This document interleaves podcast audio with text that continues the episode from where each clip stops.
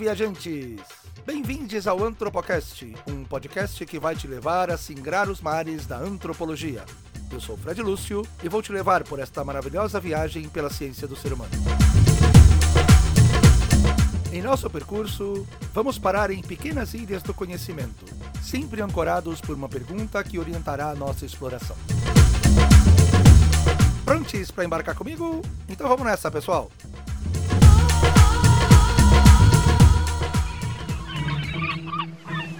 Estamos em nossa segunda temporada, a série de episódios Drops Conceituais de Antropologia pequenas gotas de conceitos antropológicos.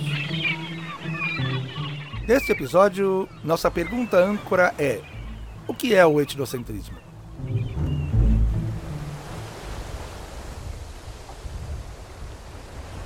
Olá, pessoal. Bem-vindos a mais uma etapa da nossa grande aventura pela fascinante ciência que é a antropologia. Nessa nova série do Antropocast, que eu estou chamando de Drops Conceituais de Antropologia, eu propus apresentar e explorar alguns conceitos que são uma espécie de base, de fundamento do desenvolvimento da antropologia. Lembrando sempre que esse é um podcast de caráter introdutório. A ideia aqui é apresentar a nossa ciência, principalmente para aquelas pessoas que não são iniciadas, ou para quem está iniciando no campo das ciências humanas e sociais. Na verdade, para quem está seguindo a gente desde o começo se lembra que eu pensei, eu idealizei esse podcast pensando naqueles estudantes secundaristas, a galera que está no ensino médio, que pensa em seguir carreira nas ciências sociais, nas ciências humanas, mas não tem ideia do que seja antropologia e nem tem ideia do que, que um antropólogo pode fazer, com o que, que um antropólogo pode trabalhar. Então eu pensei esse podcast também voltado para essas pessoas. E claro, como um suporte para os meus próprios alunos, como um complemento conceitual das aulas que eu dou. Bom, nós estamos navegando agora para uma baía, uma enseada, né? Onde a gente vai explorar o etnocentrismo, que é também um desses conceitos centrais da antropologia. Como a gente vai falar bastante aqui nesse episódio, ele é um conceito que também está fortemente relacionado à alteridade, em todos os aspectos que nós tratamos nas nossas três últimas conversas. No plano desse episódio, eu pensei em fazer algumas considerações iniciais sobre o fenômeno do etnocentrismo, né? baseado inclusive em alguns autores, algumas referências que são muito utilizadas nas principais disciplinas de introdução à antropologia. E aí eu vou avançar para algumas considerações sobre a etimologia da palavra. E nesse momento eu vou me deter um pouquinho mais no radical grego etnos, até porque ele tem uma grande importância para a antropologia. Vocês já observaram que várias palavras centrais da nossa ciência são formadas por esse radical? Por exemplo, etnia, etnografia, o próprio conceito de etnocentrismo, enfim. E para finalizar, eu vou só apontar algumas considerações críticas sobre o etnocentrismo, abrindo passagem para o próximo tema que será a decolonialidade. E que vocês vão ver, e como já perceberam também no episódio sobre pós-colonialismo, está extremamente relacionado com o etnocentrismo. E aí, para manter o caráter introdutório do podcast, eu não vou desenvolver muito isso também, não, até porque essas questões críticas envolvendo o etnocentrismo vão aparecer em várias discussões que a gente vai fazer futuramente em alguns episódios. Tem um ponto importante aqui, pessoal que ficou de fora, então eu já vou adiantar para vocês não, não acharem que foi uma ausência descuidada, mas foi proposital, que é uma reflexão sobre o conceito oposto do etnocentrismo, que é o relativismo cultural. Esse tema, esse conceito, embora esteja muito relacionado com o etnocentrismo, ele dá um episódio separado do podcast e eu vou preparar isso também para vocês futuramente. O relativismo cultural coloca uma série de desafios que a antropologia teve que enfrentar ao longo da sua história, inclusive a própria questão do pós-colonialismo e da decolonialidade também. Então acho que merece um episódio separado para a gente pensar um pouco, não só o conceito, que é até fácil de definir, mas as repercussões críticas que esse conceito vai trazer para a antropologia como um todo. Ah, só para deixar registrado aqui, pessoal, Nesse momento, eu estou justamente preparando um episódio daquele modelo Antropocast Convida para bater um papo com um querido amigo que é especialista em estudos decoloniais, que é o filósofo Marco Silva Silva. Eu tenho conversado bastante com ele sobre esse episódio e acho que vai ser bem legal, gente. Aliás, numa dessas conversas, a gente teve a ideia também de gravar um outro episódio com ele também, porque ele tem se dedicado ultimamente a estudar o transhumanismo, que é outro tema também muito presente na contemporaneidade e que mexe profundamente com alguns pressupostos da antropologia e da relação do ser humano com a tecnologia. Acho que vai ficar bem bacana também. Olha só, pessoal, estamos chegando na nossa ilha de exploração. Ó, dessa vez eu planejei a gente ficar aqui fundeado nessa baía, aqui nessa enseada, observando um pouco a vida marinha enquanto a gente aguarda o pôr do sol. E enquanto isso a gente vai conversando sobre esse conceito que é tão fundamental para a antropologia, que é o etnocentrismo. Então, como os franceses gostam de dizer, c'est parti. Vamos nessa, pessoal. Quero começar com um depoimento pessoal. Eu me mudei para São Paulo há exatos 30 anos. Foi em fevereiro de 93 que eu vim para cá, eh, de Campinas, onde eu cursava mestrado em antropologia na Unicamp. Eu estava bem no meio do mestrado, às vésperas de iniciar o trabalho de campo, e eu aceitei o convite de um querido amigo meu para dividir apartamento com ele aqui em São Paulo. Lá em Campinas eu já tinha terminado os créditos na Unicamp, enfim, queria mudar um pouco de áreas. Acabei vindo para cá. Eu sou originário de um dos estados que são considerados mais apagados da Federação Brasileira, o Espírito Santo. Acho que eu já disse em episódios anteriores que eu sou capixaba. Uma das coisas que mais estranhei quando eu cheguei aqui foram algumas expressões que eu ouvia das pessoas, que as pessoas utilizavam para criticar alguém ou até mesmo tirar sarro. Por exemplo, quando uma pessoa cometia alguma pataquada no trânsito, alguma atrapalhada, alguma bobagem, né? Era muito comum a gente ouvir que a pessoa fez uma baianada. Ou então pessoas com funções ou profissões de trato socioeconômico mais baixo, como porteiros ou pedreiros, eram chamados de paraíba. E isso era dito como uma ofensa. Eu acho que isso hoje ainda acontece, infelizmente. Como capixaba, eu ouvia muito uma piada que as pessoas costumavam fazer, que a única função do Espírito Santo ou era separar Minas do mar ou o Rio da Bahia. Era muito comum também eu ouvir eh, as pessoas fazerem comentários jocosos sobre o Acre, perguntando: o Acre existe? Quem é daqui de São Paulo, tem mais de 30, 35 anos, já ouviu essas questões que eu estou colocando aqui. O mais curioso, eu já dava aula para faculdades eh, cujo público é classe média alta aqui em São Paulo, e o mais curioso é que era muito comum nas minhas aulas de antropologia as pessoas se referirem, por exemplo, aos preconceitos que os americanos, os estadunidenses têm com relação ao Brasil, achando que aqui nas cidades brasileiras tem macaco andando na rua. Aliás, esse é um ponto bem interessante de um excelente filme da cineasta Lúcia Murat, um filme lá de 2005 chamado Olhar Estrangeiro, que mostra, por exemplo, entre outras coisas, é, uma cena da Demi Moore, a grande atriz hollywoodiana Demi Moore, na praia de Copacabana com miquinhos correndo atrás dela. Veja, aqui a questão não é nem se tem miquinho, se não tem miquinho, o ponto não é esse. O ponto é que ao mostrar isso, o que se buscava enfatizar nesta época, nesse momento, é de uma a imagem de uma cidade menos desenvolvida, uma cidade da floresta, uma cidade da natureza. Uma cidade com menos urbanismo, com menos desenvolvimento industrial. É um pouco essa imagem que passa. Claro que a leitura de hoje, na leitura de hoje, nós enxergaríamos outros valores aí, né? O valor da natureza, o valor dos animais convivem com os seres humanos, por aí vai. Mas não é um pouco essa imagem que esses filmes dos anos 90, dos anos 80 passavam. E olha que aí tem um ponto bastante relevante, pessoal. Remeter à natureza é remeter ao estado de natureza como anterior à civilização. Aqui não tem nada a ver aquela ideia de que estar na natureza é algo positivo, é algo bacana, integração do homem com a natureza. Esses valores que a gente hoje cultua. Nesse sentido, ser da floresta é estar fora do contexto da cultura, é ser desprovido de cultura. No pior sentido possível, um animal. Então é importante a gente entender, e por isso fica aqui o registro, que ter macaco na cidade andando para lá e para cá, que aparentemente pode parecer uma coisa fofinha, né, como a gente pensaria hoje, é na verdade uma desvalorização. Então, voltando ao nosso ponto, embora essas pessoas fizessem essa crítica, a maneira como os norte-americanos veem e representam o Brasil e das cidades brasileiras, elas não percebiam que elas mesmas faziam isso com relação, por exemplo, a Manaus ou a Rio Branco no Acre. As pessoas pensam Manaus como uma cidade de selva, não como um centro industrial, como um polo industrial, comercial, um polo turístico, um polo um polo até mesmo cultural. Afinal de contas, entre outras coisas, Manaus cedia um dos principais festivais de ópera do mundo no Teatro Amazonas. Enfim, pessoal, uma série de preconceitos alimentados por certos estereótipos que, por sua vez, são construídos a partir de um eu que se considera uma referência superior para avaliar, para julgar os outros, chegando até a classificar esses outros. Ainda que tudo isso fosse dito sob uma maquiagem, né, sob uma roupagem de supostas piadas, ou um suposto bom humor, ou um suposto tom jocoso. E, como a gente sabe muito bem, esse mecanismo parece ainda mais forte quando o assunto é religião. Quantas vezes e por quanto tempo as religiões indígenas, ou de matriz africana no Brasil não foram classificadas como superstições, como crendices. como coisas de bárbaros, selvagens, seres inferiores, quando não pior, né? Como coisa do demônio, do diabo. E uma das maiores provas disso é que até a era Vargas, a prática das religiões afro-brasileiras eram consideradas crimes. As pessoas integrantes dessas religiões eram consideradas criminosas. Aliás, esse tipo de lógica, embora formalmente tenha acabado, mas continua ensejando ataques a terreiros de candomblé, centros de umbanda.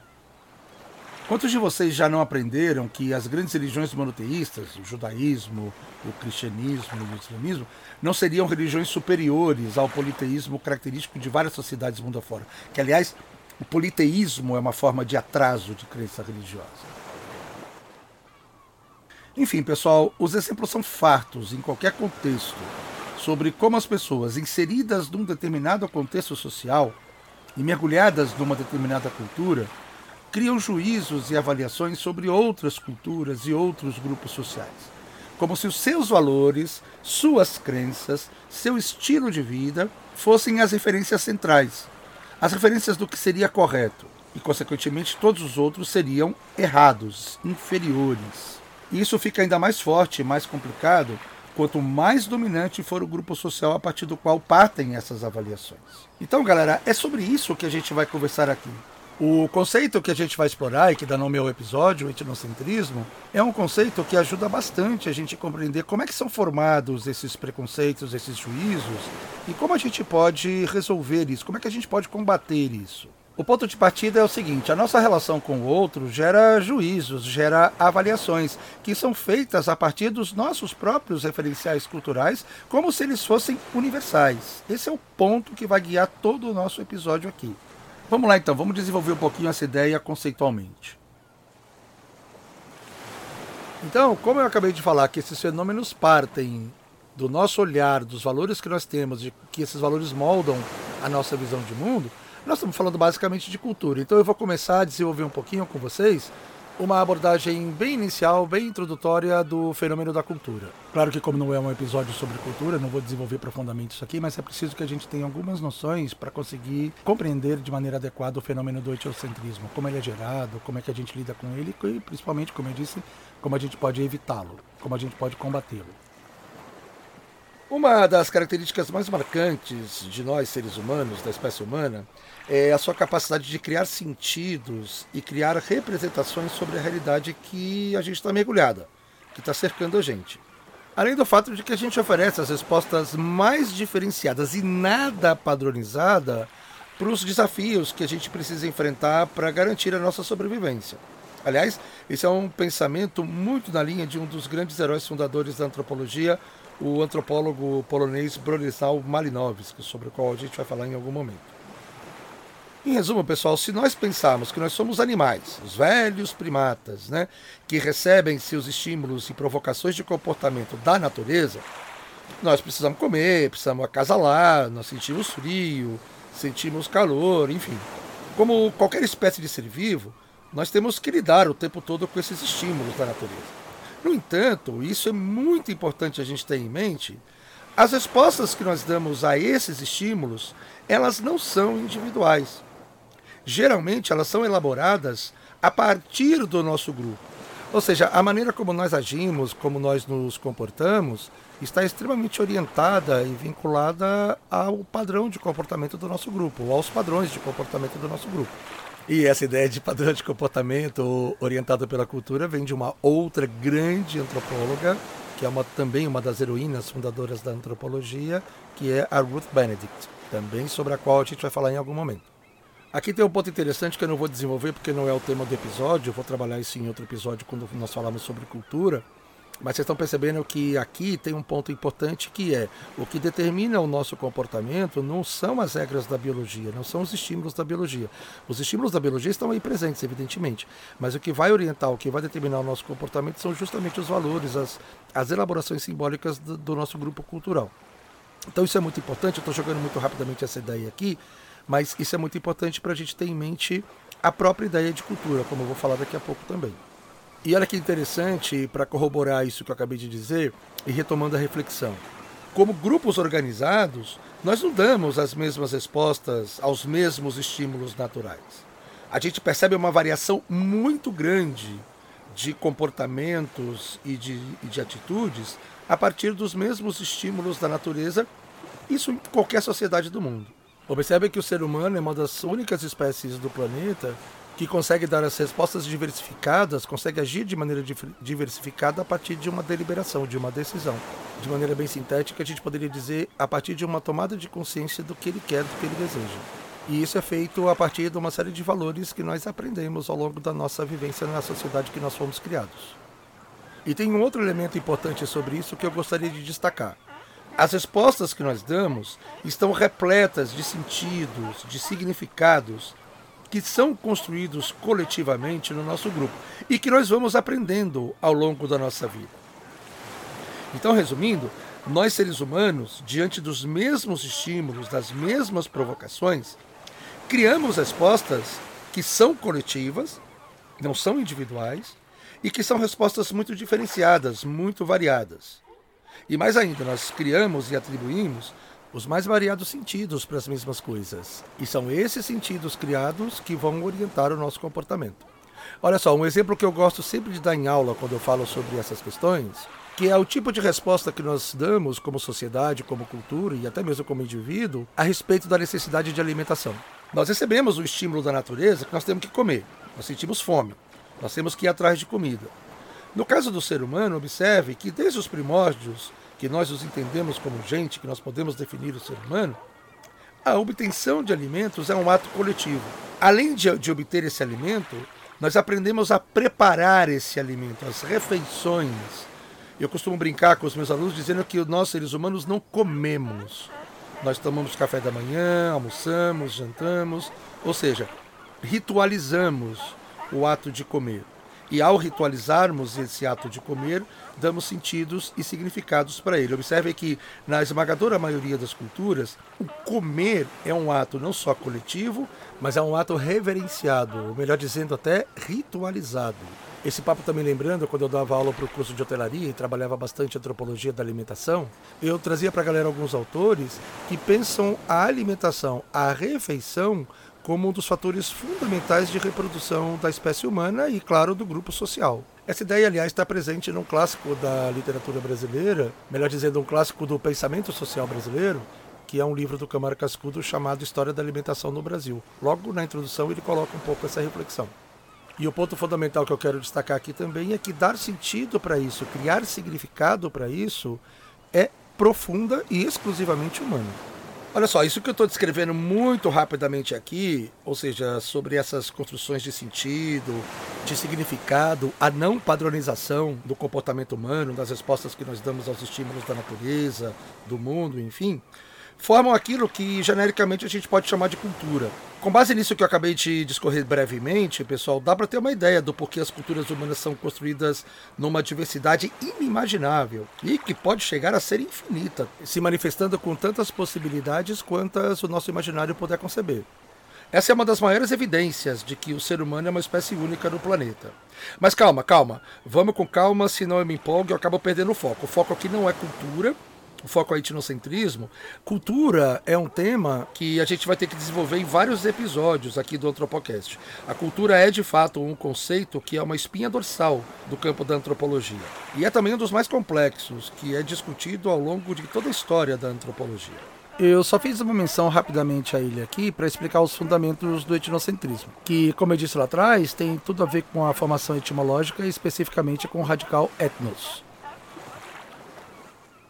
Como campo especializado no estudo do fenômeno da cultura, a compreensão da antropologia é que os povos, as sociedades de uma maneira geral, constroem visões de mundo muito particulares e que de maneira muito forte e muito intensa, essas visões de mundo são um eixo importantíssimo que estruturam a construção das suas identidades de grupo. Acho que todos nós experimentamos o fato de que nós somos criados completamente mergulhados em nossos próprios referenciais culturais. São referenciais de valores, de comportamentos, de atitudes, de pensamentos, de crenças, enfim, uma série de dimensões da nossa existência. Tudo aquilo que molda o nosso olhar, a nossa avaliação sobre as coisas. Ou seja, praticamente toda a nossa relação com o mundo. E durante praticamente toda a nossa vida, nós aprendemos e acreditamos firmemente que essa espécie de moldura é única e universal, ou seja, valeria para todo mundo. Aliás, nós nem a enxergamos como moldura, né? nós enxergamos como a maneira correta de enxergar o mundo. E aí nós aprendemos que todas as pessoas deveriam viver segundo esses princípios. E quem não vive seria um exótico, um estranho, um bizarro, um esquisito. Quando um determinado grupo com traços culturais bem característicos e uma visão de mundo própria entra em contato com outro grupo que apresenta práticas culturais muito diferentes das suas, a sensação de estranhamento e até mesmo de um certo medo e de uma repulsa são as reações mais comuns. Sempre que nós viajamos para alguns lugares muito diferentes daqueles com os quais nós estamos acostumados, nós experimentamos essa sensação de estranhamento. Seja com a comida, seja com certas práticas, seja com alguns valores. O que dizer da nossa percepção das crenças religiosas diferentes das nossas? Enfim, uma série de dimensões da vida social. Isso fica tão mais forte quanto maior é a diferença de hábitos, de práticas, de pensamentos, de valores que nós vivenciamos. Viajar para o estrangeiro talvez seja um dos momentos em que isso aconteça com mais força. O fato é que, seja para perto ou seja para longe, todos nós temos experiências com maneiras de ser, com modos de existir, de pensar, de agir, e principalmente com crenças que nós classificamos como estranhos. Ou no mínimo, né, pessoal, nós classificamos como inferiores, não tão elaborados quanto as nossas. Aqui só um parênteses, pessoal, eu acho muito interessante pensar sobre a origem etimológica da palavra estranho, e tem muito a ver com o nosso assunto aqui.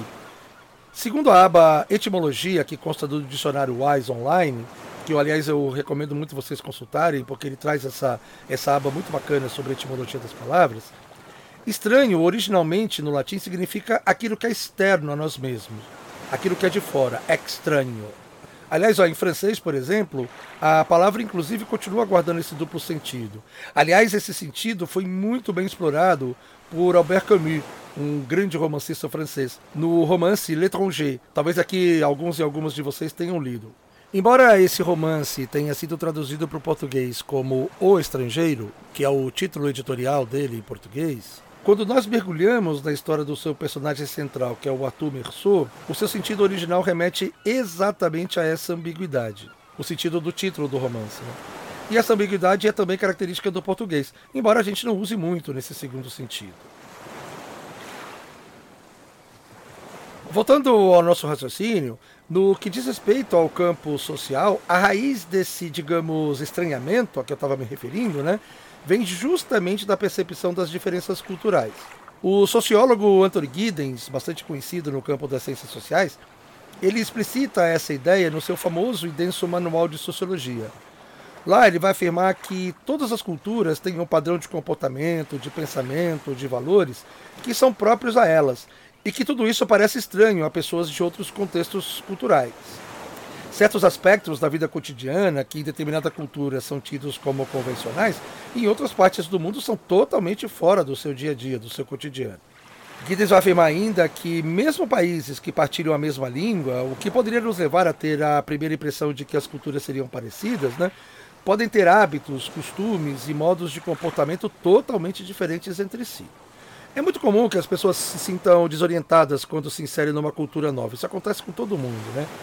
Isso porque aqueles seus pontos de referência com os quais elas estão familiarizadas, com os quais elas estão acostumadas, acabam se perdendo, acabam se diluindo, se dissolvendo. E são essas referências que nós chamamos de cultural é que nos ajudam a entender o mundo à nossa volta, como eu disse agora há pouco. A gente experimenta um certo desnorteio, uma falta de prumo, quando a gente está inserido num contexto que tem outras referências que não as nossas. Leva um tempo e, olha, dependendo das pessoas, muito tempo, para que a gente aprenda a se orientar numa sociedade com referenciais culturais totalmente novos para a gente. E quando nós começamos a experimentar essa diversidade e esse estranhamento, frequentemente nós criamos uma certa avaliação, um certo juízo, que geralmente são negativos, isso particularmente no primeiro momento.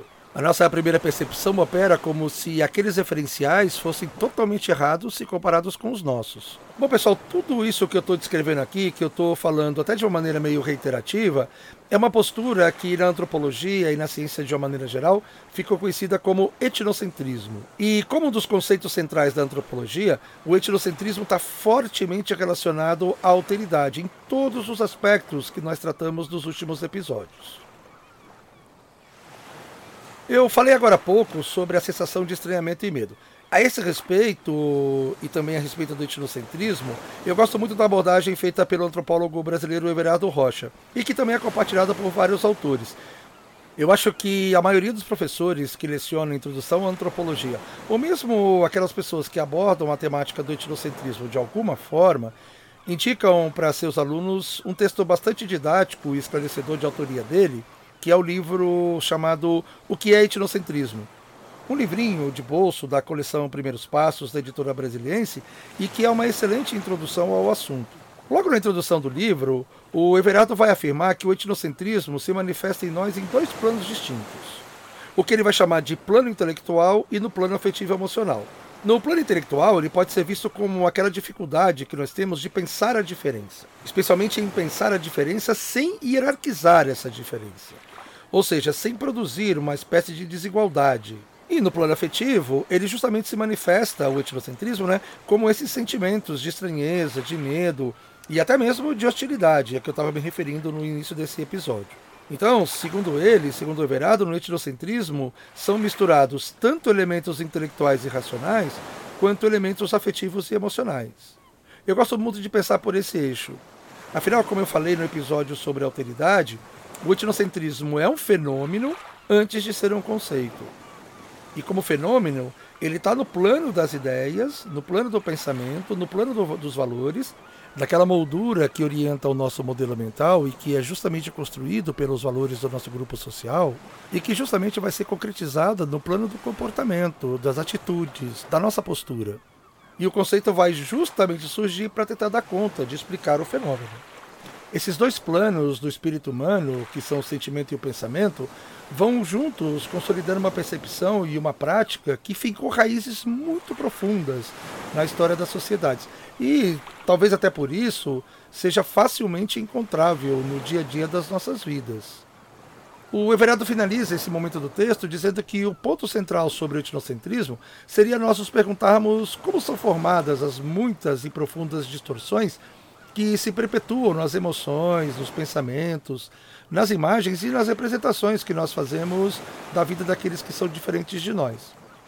E claro, pessoal, um ponto que também é um lugar muito comum entre os antropólogos e antropólogas é que esse problema não é exclusivo de uma determinada época, nem de uma determinada sociedade, nem de uma única sociedade.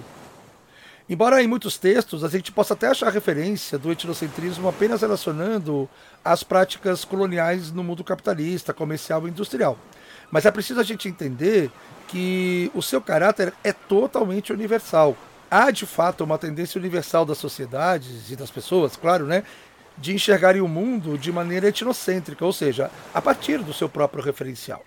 Vejam bem que eu estou falando de uma tendência. Existe toda uma discussão na antropologia contemporânea, é, sobretudo a partir do debate entre o antropólogo Clifford Geertz e o filósofo Richard Hort sobre essa questão da universalização do etnocentrismo e também sobre os limites do relativismo, com o que o Geertz chamou de os usos da diversidade. Como eu vou jogar um pouco para reflexão, mas vou só apontar porque realmente vai ficar longo demais se eu tiver que desenvolver isso lá no final do episódio. Eu acho que dá para a gente afirmar com alguma certeza que, entre todos os fatos produzidos pelos seres humanos, pelas sociedades humanas, o etnocentrismo é certamente um daqueles com mais unanimidade, com mais universalidade. Isso por uma razão simples, gente, como eu disse rapidamente lá no começo desse episódio. Todos nós temos a tendência de enxergar o mundo pelas nossas próprias lentes culturais, pelos nossos próprios filtros culturais, por aqueles valores que emolduram a nossa percepção das coisas. Aí, consequentemente, tudo que for diferente disso, nós vamos achar estranho. Nos primeiros estudos da antropologia, lá no século XIX, na virada do XVIII para o XIX, né, especialmente naqueles estudos voltados para a compreensão das culturas dos povos totalmente diferentes dos povos europeus, especialmente aqueles que habitavam o continente africano, a Oceania e até mesmo a América Indígena, e que foram justamente denominados primitivos. Vejam que palavra de caráter etnocêntrico, hein? Olhem isso. Então, ao tomar contato com essas culturas, foi percebido pelos primeiros pesquisadores que muitas culturas tendem a se ver como os melhores, como os excelentes, os maiorais entre todos os agrupamentos humanos. Isso é refletido na forma como essas sociedades se referem a si mesmas. Normalmente, o nome tradicional que uma sociedade usa para se autodefinir, para fazer autorreferência, se referir a si mesma em seu próprio idioma, geralmente pode ser traduzido como algo aproximado como gente ou verdadeiros seres humanos, gente de verdade, e por aí vai. Em contraposição, vocês podem imaginar, os nomes que elas usam para se referir a estrangeiros, as, aqueles que são externos, né, as pessoas diferentes, podem ser traduzidos em várias versões que remetem a uma espécie de subhumanidade. Como, por exemplo, remetendo à natureza, né? macacos, cachorros, ou mesmo a essa visão negativa da diversidade, pessoas com aparência estranha, faladores engraçados e assim por diante. Isso aparece registrado em várias etnografias, especialmente aquelas etnografias das chamadas sociedades tribais, sociedades em pequena escala, como os povos indígenas, sociedades africanas e polinésias, como eu disse agora há pouco. Por exemplo, olha só, um outro livro bastante interessante, que é um livro introdutório no mercado editorial brasileiro, que é o livro Cultura, um conceito antropológico de autoria de um grande antropólogo brasileiro, o professor Roque Laraia, que aliás quero fazer uma referência aqui, foi membro da minha banca de doutorado. Esse é um livro muito didático e simples, muito bom para quem quer iniciar leituras no campo da antropologia. Nesse livrinho, o professor Roque Laraia vai trazer alguns exemplos disso que eu estou falando. Por exemplo, segundo ele, os Cheyenne, que são indígenas das planícies estadunidenses, se autodenominavam os entes humanos. Os Acuaua, que é um grupo tupi do sul do Pará, consideram-se os homens. Os Inuí, que é a autodenominação contemporânea para os antigos esquimós, isso é importante vocês saberem, Esquimó é um termo em desuso no Canadá e no Alasca, porque era um termo pejorativo atribuído por estrangeiros aos próprios esquimós. Eles mesmos se chamam Inuí, que significa na língua deles os homens. Outro exemplo interessante é dos indígenas Navarro, dos Estados Unidos, que se intitulavam O Povo. O povo indígena calitiana, com o qual eu trabalhei a minha pesquisa para fazer a minha dissertação de mestrado, se autodenomina Oichá. Oichá em caritiano significa nós, aquele nós por oposição a os outros. Aqui no Brasil, por exemplo, outro povo indígena do grupo G, os Chavante, que vivem no Mato Grosso, acredita que o seu território ancestral esteja situado bem no centro do mundo, bem no umbigo do mundo. Aliás, umbigo do mundo, que era o nome que se acredita chamar o antigo povo que habitava a Ilha de Páscoa, Rapa Nui, que significa exatamente o umbigo do mundo. Enfim, pessoal, como vocês estão vendo, os exemplos se multiplicam, são vastos no mundo inteiro. E tem só uma curiosidade que eu queria passar para vocês, que é a respeito dos nomes né, pelos quais os povos são chamados. Existe um termo técnico para isso em antropologia que é etnônimo. Etnônimo se refere ao termo cultural pelo qual os povos se autodenominam, se auto-intitulam. E etnonímia se refere ao campo da antropologia que estuda isso, que pesquisa isso, que investiga isso. E como a gente pode refletir também, vocês podem imaginar que esse é um campo também bastante interessante para se pensar o etnocentrismo, na medida em que muitos povos são designados, como eu falei agora sobre os esquimós, né, são designados por termos que não são eles que se autodenominam, mas foram designados pelos outros. Em geral, muitas vezes, ou pelos colonizadores ou pe pelos povos que tradicionalmente são antagônicos a esses em seus próprios territórios. Ora, gente, com tudo isso que eu estou dizendo, é muito mais comum do que a gente imagina a gente encontrar povos que se acreditam, que se concebem como uma espécie de povo eleito, predestinado por seres sobrenaturais para ser, entre aspas, gente, inseridos no universo da cultura, que seriam superiores aos demais, aos outros, que, por sua vez, seriam remetidos ao universo da natureza, quase sempre comparado a animais. A respeito da universalidade do etnocentrismo, que eu mencionei agora há pouco, é também o professor Roque Laraia que nos lembra que o grande historiador grego Heródoto, lá da Grécia Antiga, já chamava atenção para esta característica que é universal das culturas humanas. O Laraia afirma, e eu vou citar, abre aspas, se oferecêssemos aos homens a escolha de todos os costumes do mundo, aqueles que lhes parecessem melhor eles examinariam a totalidade e acabariam preferindo os seus próprios costumes. Tão convencidos estão de que estes são melhores que todos os outros. Fecha aspas. Bom, pessoal, feitas todas essas considerações iniciais para situar o tema, explicar um pouquinho o que é o etnocentrismo, vamos pegar algumas definições que aparecem em alguns textos de referência. Eu vou voltar agora ao texto do Everardo Rocha, que é esse livrinho introdutório que muita gente conhece, Nas primeiras linhas desse texto, o Everardo já reproduz uma definição bastante usada em vários manuais e que está totalmente conectada com o que eu falei até agora. Ele diz o seguinte, e aí eu vou citar também e vou abrir aspas. Etnocentrismo é uma visão do mundo onde o nosso próprio grupo é tomado como centro de tudo e todos os outros são pensados, são sentidos através dos nossos valores, dos nossos modelos, das nossas definições do que é a existência. Fecha aspas. Então, reiterando tudo que eu disse até agora, etnocentrismo é colocar a sua cultura, seus valores, seu modo de pensar, de agir e de existir como sendo a referência a partir da qual outros modos de ser vão ser avaliados e julgados. E eu quero trazer aqui um outro antropólogo, esse é um clássico, é uma referência da história do desenvolvimento da antropologia, que é o britânico Edmund Leach. Quem é aqui da área de sociais já ouviu falar o nome dele. Ele tem um artigo muito interessante sobre etnocentrismo e que foi publicado em português no volume Anthropos, Homem, da conhecida enciclopédia Einaudi. Essa, pessoal, só para quem não é da área de ciências humanas, é uma enciclopédia científica muito boa, muito interessante, publicada pela editora italiana Einaudi, e que é uma referência importante para o universo acadêmico, particularmente das chamadas humanidades. Em português, é, essa enciclopédia foi traduzida pela editora Calouste Gulbenkian, de Lisboa, em Portugal. Eu gosto muito desse texto do Litt porque ele faz algumas reflexões que não são muito habituais, são pouco comuns quando se aborda o tema do etnocentrismo.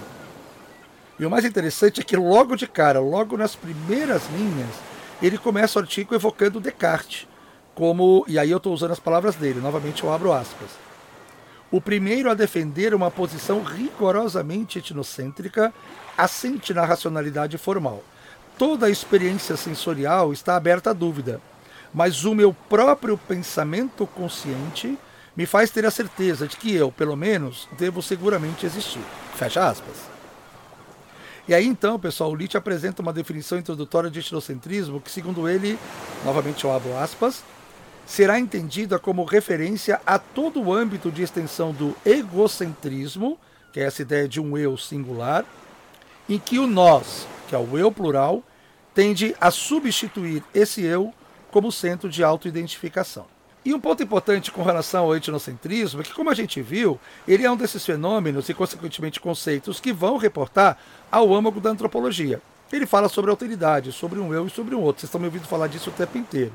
Mas o ponto que eu quero ressaltar aqui é que isso faz com que ele seja um conceito que nos possibilita constatar e pensar muito mais sobre a diversidade que caracteriza o ser humano do que propriamente valores que seriam supostamente universais. E como a gente viu lá nos episódios iniciais do Antropocast, esse é um dos pontos centrais da antropologia. A antropologia nasce como uma ciência para pensar a diversidade humana. Embora a gente vai ver algumas teorias da antropologia vão buscar exatamente o que há de universal no ser humano, mas o que é característico da antropologia, como pesquisa de campo, como pesquisa científica, é justamente focar sobre a diversidade, o que, que a diversidade fala sobre essa suposta universalidade do ser humano.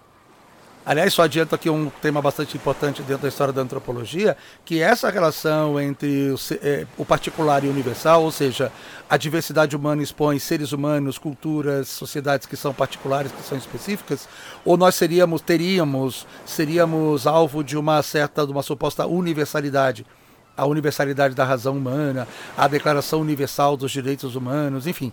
Aquela velha questão que vocês vão encontrar em muitos textos e muitos manuais de antropologia. A nossa universalidade biológica, universalidade física, o fato de sermos uma única espécie biológica, corresponderia a uma universalidade de valores, de pensamento, de crenças, etc. É um ponto importante, com o qual a ciência a antropologia e os antropólogos e antropólogas vão ter que lidar. Esse debate sobre o universal e o particular é um debate absolutamente crucial e super importante para a antropologia. Só dou um spoiler ou uma adiantada em coisas que vão vir pela frente em episódios futuros do Antropocast. O etnocentrismo é um conceito que nos permite pensar, que nos permite falar principalmente sobre como eus constroem suas ideias, suas imagens sobre os outros. E esse é um ponto super importante nas relações entre povos, entre culturas. E especialmente, pessoal, como a gente vai ver nesse episódio, e nos episódios que eu estou preparando sobre decolonialidade, quando a gente fala sobre as relações de dominação, de exclusão, de opressão de uns sobre os outros, que é o que caracterizou, por exemplo, o processo colonial, como a gente viu no episódio anterior sobre pós-colonialismo. Bom, como eu anunciei ali atrás, chegou o momento da gente fazer uma reflexão sobre etnocentrismo a partir da etimologia. E olhem que interessante. A análise sobre a etimologia já mostra uma coisa muito curiosa sobre esse conceito. É que a centralidade dele para a teoria antropológica já está na própria etimologia da palavra. Isso vai aparecer bem no radical etnos. É que o radical etnos ele vai carregar justamente essa ideia de diversidade e de pluralidade cultural. Então vamos lá, já vou começar a explicar. Eu acho que todo mundo deve ter aprendido em língua portuguesa que geralmente uma palavra é formada por um radical e um sufixo. O radical é a parte da palavra que vai transmitir a ideia, o significado do que ela é. E o sufixo geralmente indica a condição, se vai ser um adjetivo, um advérbio, um substantivo, uma condição qualquer que a gente queira de fato comunicar com a palavra que a gente está usando. Talvez melhor que condição seja a palavra qualificação, um qualificativo da palavra. A palavra etnocentrismo deriva de duas palavras gregas, etnos e kentro. Então, como eu já adiantei, vamos focar no radical etnos, porque ele é o que vai dizer um pouco sobre o conceito de etnocentrismo. Esse radical tem uma importância significativa para a teoria antropológica.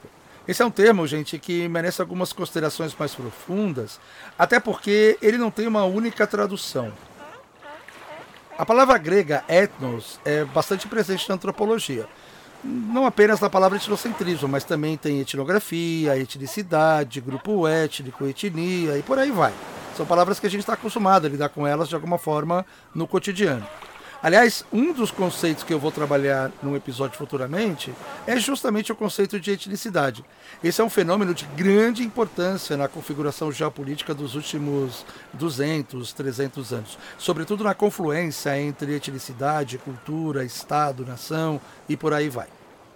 Aliás, pessoal, eu só queria fazer um parênteses aqui. Esse foi um dos conceitos centrais da minha tese de doutorado, que eu defendi na Unicamp, em que eu trabalhei os conceitos de etnicidade e etnogênese. Olha aí, outra palavra que tem etno na raiz, né? Um dos pontos importantes da minha tese de doutorado foi a investigação desses dois conceitos, né, etnicidade e etnogênese, na comunidade quilombola do Mandira, que fica em Cananéia, no município de Cananéia, no litoral sul do estado de São Paulo. Bom, seguindo aí o raciocínio, numa olhada rápida em qualquer dicionário, você vai encontrar algumas palavras meio básicas, como tradução para etnos, como por exemplo povo, nação, população, que é o que é, aparece na maioria dos manuais de antropologia, inclusive. No entanto, pessoal, se nós quisermos ter uma visão mais ampla e, e dentro do referencial da antropologia, a gente precisa ir um pouco mais fundo. E aí eu vou resgatar para vocês de forma mais introdutória algumas reflexões que eu fiz sobre isso num trecho da minha tese de doutorado. E aí eu fui buscar um pouco na tradição do pensamento antropológico, algumas tradições de pensamento, algumas reflexões e alguns autores que problematizam esse conceito de etnos. Isso vai ser bacana não somente para esse episódio sobre etnocentrismo, mas todos os episódios em que aparecerem palavras cujo radical seja etnos. E eu tô me lembrando agora que eu nem fiz isso quando nós tratamos de etnografia. Eu simplesmente passei batido sobre a palavra, sobre esse radical. Mas é que aqui no caso de etnocentrismo, ele é até mais fundamental do que na própria palavra etnografia. De acordo com vários autores que eu pesquisei na época do doutorado, etnos é um termo que originalmente, lá no grego clássico, comportava uma certa ambiguidade. Em geral, ele significava um grupo de pessoas vivendo juntas, um agrupamento, uma corporação, uma comunidade. Segundo esses especialistas, foi a partir do historiador Homero que o termo passou a ser utilizado no sentido de nação, de povo, passando a ter o significado que ele tem na atualidade, que é o que a gente encontra em muitos textos quando mencionam a etimologia da palavra etnocentrismo. E ainda segundo esses autores, no grego moderno ele pode designar também estrangeiro, bárbaro, ou seja, aqueles outros que não são gregos. Aqui já tem um ponto super importante para a gente ficar atento. E olha que interessante, ao mesmo tempo que tinha esse significado, ele incorporava também um sentido político e indicava organizações distintas das cidades-estado, mesmo que esses modelos de organização política fossem gregos, mas não eram cidades-estado. Então veja que a ideia de estrangeiro também já está aí. Etnos para se referir a estrangeiro, ou seja, aquele não grego. Ao longo do seu desenvolvimento histórico, quando a palavra foi incorporada pelo latim, ela manteve esse sentido original do grego antigo. No latim, ela também passou a assumir a forma étnicos, com aquela pronúncia típica né, do latim que termina com S, e era utilizada pelos romanos para se referir aos pagãos, em oposição aos cristãos, ou mesmo quando se referia a certas classes de pessoas das províncias conquistadas pelo Império Romano, ou até mesmo se referindo a tribos e castas estrangeiras. Em resumo, pessoal, quando a palavra é incorporada ao latim, e daí ela veio para o português, né? Especificamente nesse caso, quando faz referência à ideia de uma nacionalidade, ela vai significar estrangeiro. E olha que interessante, eu estudei grego durante um tempo e tenho um dicionário de grego em casa, que é o dicionário do Isidro Pereira, que é um dicionáriozinho básico, mas ele é bem interessante. E eu fui olhar lá e consta de fato esse mesmo significado contemporâneo para etnios. Eu queria levantar aqui um ponto de curiosidade, um ponto interessante que eu sempre menciono para os meus alunos em aula, que é o seguinte: Alguns de vocês aí da faixa etária dos 30 anos para cima certamente já ouviram expressões como etnia ou música étnica. Aliás, a expressão música étnica é uma tradução livre para o português da expressão em inglês world music, que seria literalmente música mundial. Eu mesmo já vi várias playlists em plataformas como Spotify com o nome música étnica ou world music. E essa expressão, no campo da música, designa a produção musical não pertencente à cultura ocidental. Vejam que é uma forma de separar eus e outros e classificar os outros, a música dos outros, como sendo étnica. Ou mesmo, quando a gente usa a palavra etnia, a gente está se referindo a culturas, a grupos culturais que não pertencem àquele, digamos, mainstream, à cultura ocidental. Por isso que muitas vezes vocês já devem ter visto em alguns lugares, em alguns textos e em alguns contextos as pessoas questionando o uso da palavra etnia para se referir, por exemplo, a povos indígenas ou povos africanos, justamente porque tem esse pano de fundo. Né? A própria palavra etnia ela guarda um ranço, sem dúvida alguma, etnocêntrico. E aqui já tem um ponto para a decolonialidade bastante importante, porque esse é um dos questionamentos. Esse ano, o ano de 2023, o MASP decretou como ano indígena, e é o ano que está acontecendo uma série de exposições de coletivos indígenas, e um dos questionamentos é exatamente esse. Fala-se arte indígena ou arte? É muito bacana quando você lê o catálogo das exposições, ou mesmo alguns textos que estão acompanhando quadros e esculturas, eu fui em várias delas, e você perceber esses questionamentos. Porque uma coisa é você pensar na arte indígena como uma segmentação geográfica ou uma segmentação de topos, né, de lugar, o lugar a partir do qual a arte vem. Ok. Até porque, nesse processo de decolonialidade, isso é uma marca de reivindicação daquela igualdade a qual me referia no episódio anterior. A igualdade de lugar, a igualdade de status de comunicação. Aquela igualdade de interlocução, que é, no fundo, a igualdade de sujeito. Como a gente fala de uma arte francesa, de uma arte holandesa, de uma arte italiana. Agora, outra questão é nós separarmos arte indígena como uma arte étnica diferente da arte convencional que pertenceria ao grande panteão da história da arte, por exemplo. E aí, se eu mantenho essa segunda posição, pelo menos no horizonte do meu imaginário, eu acabo reforçando, eu acabo endossando a perspectiva colonial. Mesmo que seja inconsciente, mesmo que eu não tenha intenção de fazer isso. Agora, uma outra observação final que eu acho bacana destacar aqui com relação ao termo etnia é que uma das definições mais influentes sobre muitos escritores, muitos cientistas sociais, vai, vai ser encontrada lá no clássico Economia e Sociedade do Weber. Num certo trecho, ele descreve os grupos étnicos como grupos humanos que valorizam e cultivam, quando não cultuam, né, uma crença em suas origens comuns, de tal maneira que fornece uma espécie de base para a criação de uma comunidade. Bom, para a gente começar a finalizar, um outro ponto que eu gostaria de comentar rapidamente aqui é sobre a cunhagem, a formação do termo, a elaboração do termo etnocentrismo. Isso é uma curiosidade bastante interessante nas ciências sociais. Sobre isso, a maioria dos manuais e textos introdutórios, tanto de sociologia quanto de antropologia, vai informar que o termo foi elaborado, foi cunhado pelo cientista social vinculado à tradição evolucionista e professor de ciência política e social da Universidade de Yale, nos Estados Unidos, William Graham Sumner. Ele publicou um livro em 1906 chamado Folkways, ou se a gente for fazer uma tradução livre, é, Os Costumes dos Povos, em que ele formula pela primeira vez, pelo menos de maneira mais clara e mais aberta, a definição de etnocentrismo.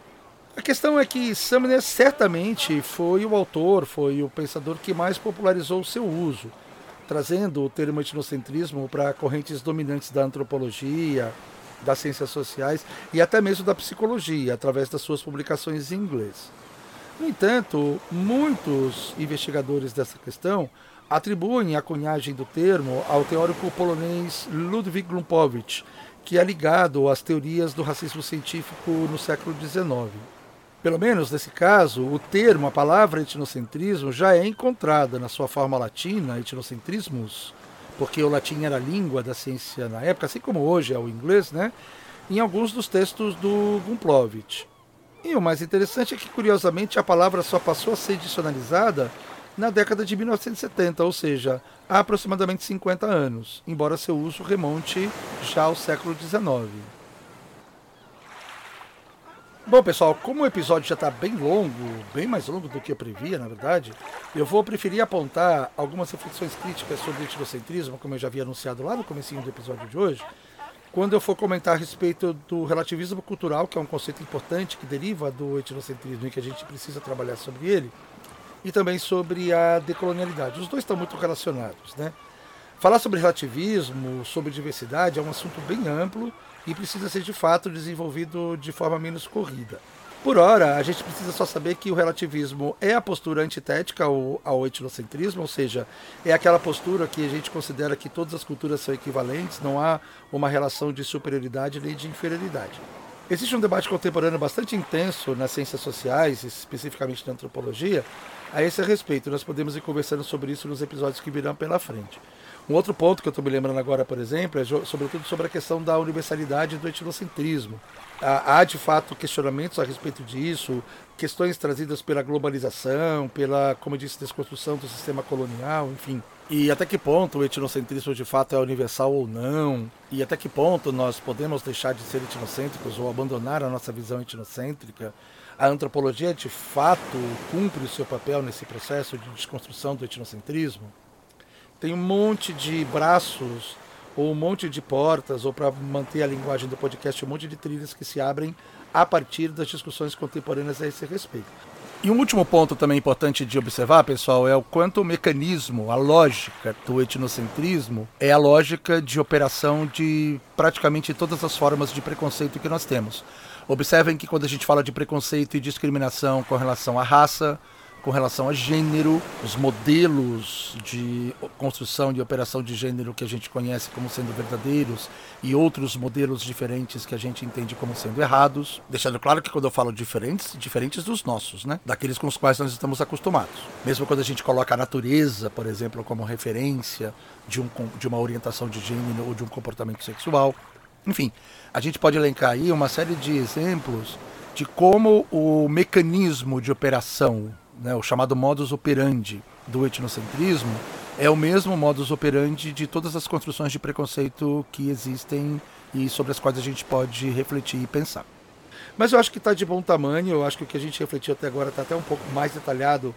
Talvez vocês tenham achado um pouco reiterativo ou redundante, mas eu preferi manter assim para deixar bem claro, sobretudo, como eu disse e como eu sempre falo, para aqueles que são iniciantes ou não iniciados nas ciências sociais. É isso, pessoal. Vamos seguir a nossa viagem? Vamos nos preparar para o nosso próximo destino? Este foi o Antropocast, um podcast que é uma viagem pela antropologia. Eu sou Fred Lúcio, filósofo, antropólogo e professor universitário. Se você curtiu, siga-nos no Facebook e Instagram, Antropocast. E siga-nos também na sua plataforma de podcast e ajude-nos a divulgar em suas redes. Muito obrigado, pessoal, e até a próxima parada.